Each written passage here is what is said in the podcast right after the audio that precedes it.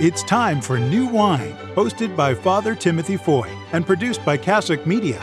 Father Foy is the sort of homilist you'd love to have in your parish. With a mixture of logic, reason, and humor, Father Foy knows how to get the Catholic Church's teachings across to the common man in a way everybody can enjoy. Now here's Father Foy. Well, Merry Christmas. Thank you. December 26th, the church gives us St. Stephen. And it's interesting because some of the language of Stephen, you know, if we didn't know any better, We'd be tempted to ask, did Mary give birth to twins?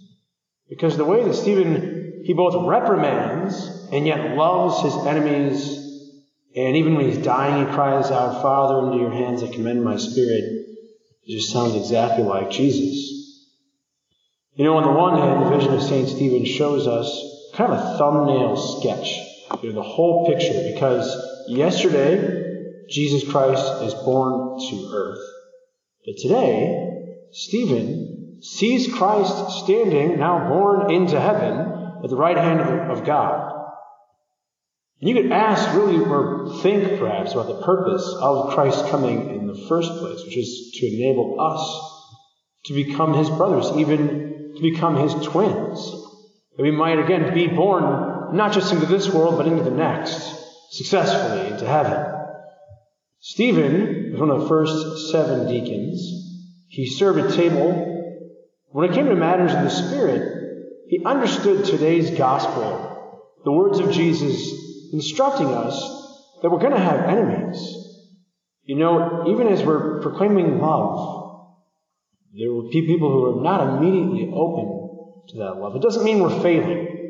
There's a temptation if, you know, it's not easy to love our family, love our friends, they're not interested in the gospel, to think that we're failing or there's a weakness in the gospel, but there's a weakness in Jesus Christ, maybe this message isn't all that it's supposed to be, it's not true. Even if they don't seem to be immediately receiving it, even if they persecute us, they hate us, even if they put us to death, even in death, we already hear about St. Paul who at the moment seems pretty content killing his brother Stephen, but is in short order going to be converted. So we do not have to be anxious. Actually, maybe the only thing concerning persecution we should be anxious about is if we're not being persecuted. If everybody loves us, if there's never any resistance to how we speak, maybe something's wrong. Maybe we're not speaking with enough conviction or we're not actually going out those people who think differently than us. You know, we're going to face a little bit of that resistance, perhaps a lot, as faithful Christians. But we will be able to persevere if we trust in God.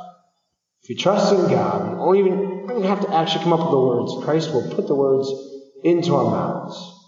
St. Stephen already has this, this trust. You know, and so that's why he's this wonderful twin, because the Word of God is in him, and it's conforming his mouth to say these things, which are so, so filled with the Holy Spirit.